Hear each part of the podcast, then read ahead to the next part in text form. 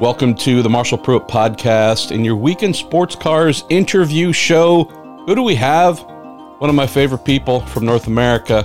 His name is Steve Bortolotti. And what does he do? Well, he and the Pfaff family and a bunch of amazing mechanics and crew and drivers, they make speed, they make championships, and they make fun. They're also switching to a new make. You like that, Steve? Look at that little transition. We're going from the famous and beloved plaid Porsche, the Pfaff Porsche 911 GT3R, completing your final race this week at Motul Petit Le Mans, transitioning to a new make, a new manufacturer for next year. Let's start there, Steve. I know in the background you have been searching and looking for increased and enhanced opportunities for Pfaff Motorsports. Tell me about this new engagement with McLaren. It might not be the first thing that comes to mind for folks, but I actually think this might be the perfect fit short term and long term. Yeah, thank you. I appreciate the the kind words about our program. Uh, yeah, Pfaff uh, Pfaff is a you know it's a retail company. Has had a history with McLaren since you know kind of the rebirth of the brand as like making road cars back in uh, late 2011, early 2012. So um, we've been the uh, importer of record for Canada for a number of years. So our uh, our relationship, maybe in our home market, is is well known with the McLaren brand. And yeah, it's from a you know from a racing standpoint, the uh, um, admiration I have for for a lot of the folks at McLaren and, and what they've accomplished. You know, both in, in Formula One, IndyCar, as you know, well sports cars.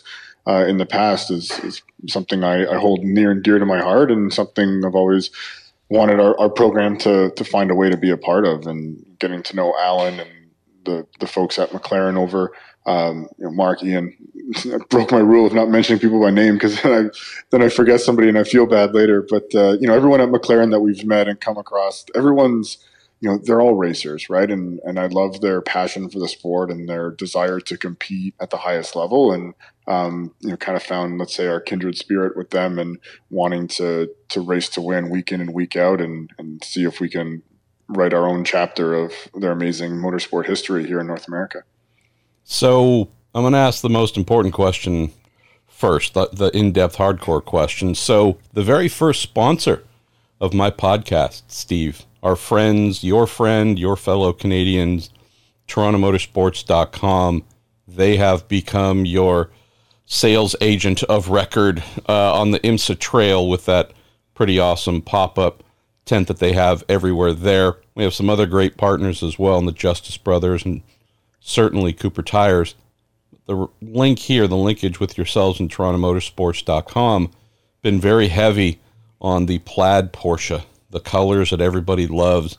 It's Going to be a bit of a bit of an evolution here, right? We're not going to be having that same traditional lumberjack looking livery here on this gorgeous new McLaren 720S GT3 Evo. Doesn't mean it's gone altogether. Subtlety, maybe a little bit of a Easter egg hunt. Who knows? Could be part of the fun when we return here in 2024 in the GTD Pro class. Tell me about that. Seems like y'all are growing up a little bit, wearing uh, suits and ties now instead of uh, heading out to a party.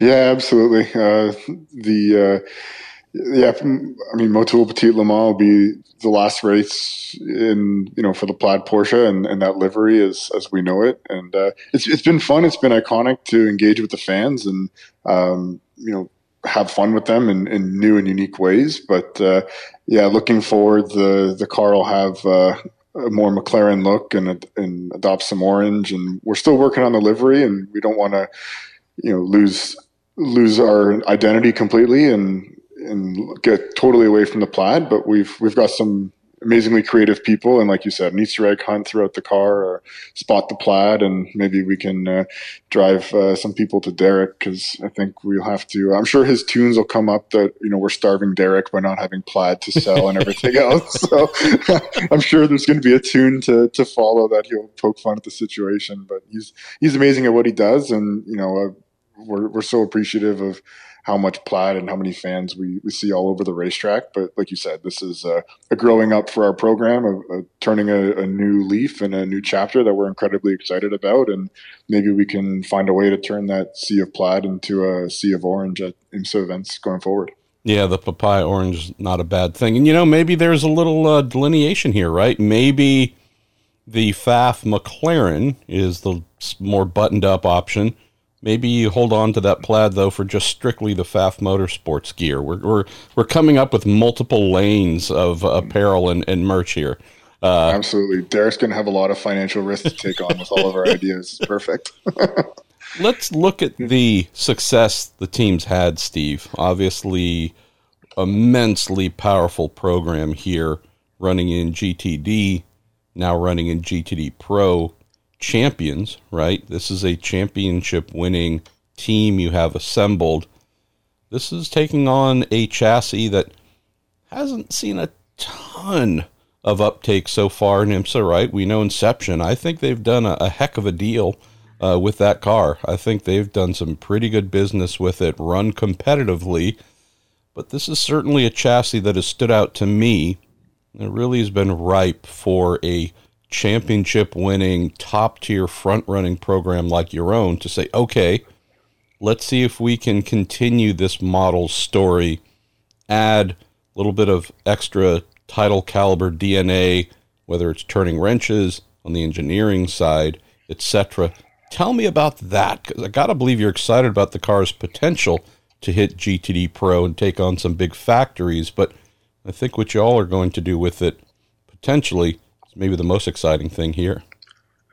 Yeah, I mean the the car is is extremely exciting with you know the architecture of it, and, and like you said, I think the the folks at Inception have done a remarkable job of of putting the car in, um, let's say a, a, a, new light and and really showing the potential of the car in the IMSA um, in the IMSA space, and yeah, it's something that gets us extremely excited. That said, you know our favorite. Uh, you know balance of performance topic that uh, we'll try not to use that too much but um, you know it, it, comes and goes right? It's fleeting. You you some races you have it some races you don't. It's just the the beauty of sports car racing. So um, you know the performance capabilities of the car is something that definitely caught our eye but you know looking at mclaren as a brand beyond just the 720s gt3 the looking ahead to the future like there's so much opportunity for uh, growth and expansion and to to be part of their story here in North America. You know, as you said, maybe not the most uptaken car, if that's a word, um, here in North America, but we want to be part of changing that. I mean, uh, I believe in in the brand. I believe in the product. Uh, I know the car that you know. I'm confident in in our team and our mechanics and engineers to put a, a championship caliber you know car mechanically and you know from a pace standpoint on the track week in and week out and and we'll do that. And hopefully um, that gives other teams in this market the confidence to to pick McLaren going forward. Because at the end of the day it's a business for us it's a business for McLaren and we want to uh, be part of writing their story to to grow their presence here in North America with customer racing. So we're getting close to completing the season here Steve. 10 hours of Motul Petit Le Mans, then we are done with the 2023 WeatherTech Sports Car Championship and that howling, barking, flat six, naturally aspirated Porsche will fall silent in your colors. Then it's time to get to know this turbocharged V8, low slung, very different vehicle from a mechanical standpoint, powertrain standpoint. Tell me about the process of getting to know this new McLaren machine you'll be racing because you not only need to go testing to learn about it, you need to come up with ideas on what to do with it and how to make it a tiny bit better. So hopefully you're winning races and vying for a title next year. But what's the off season getting to know the new hot rod plan like for you so you can show up at December uh, at in December hopefully to test at Daytona and then in January for the Rolex 24 and feel like you are well studied and ready to go for a title. Well, that's a, that's a great question. So, um, I guess off the hop, we're unlikely, I'd say, to have the car in time for for the IMSA test in December. Um, this opportunity came together a bit a bit late, which is not necessarily a bad thing. But uh, yeah, once the checkered flag falls at uh, Motul Petit Le Mans Um, we've already, you know, up till now been engaging with with the folks at McLaren, asking a ton of questions. They've given us access to, you know, parts portal, um, you know, the technical manual for the cars. So having our engineering staff and our mechanics, you know, read through those documents, gather the questions, and then um, there's going to be there's going to be a lot of emails, you know, uh, mm. a lot of dialogue back and forth, asking questions, getting clarity, and um, you know, I have to give McLaren credit. The portal that they keep um, a lot of the technical information and you know um, care points for the car of what the mechanics need to look out for is is actually quite impressive. So um, the mechanics, I think, are armed with a lot of the uh, the information that they need to to be on top of and start with. But the car is uh, slated to be in our possession the, the week of December fifteenth, um, which yeah, it's it's uh, sorry December 11th, uh, which is yeah a, a, bit late for sure, but we'll be we'll make sure we're on track in early January uh, before we rock up at the Roar and make sure we're comfortable. But yeah, it'll be a lot of virtual learning, a lot of um, you know Microsoft Teams calls, and a lot of uh, um, emails back and forth. But yeah, it'll be uh, a lot of work in the background for sure. And then once once the uh, once the car lands, it'll be all hands on deck, and hopefully everyone's taking their vacation time before uh, mm. before the holidays because there's not going to be a whole lot of time off from when the car lands to when we got to hit the hit the track for some testing ahead of the roar.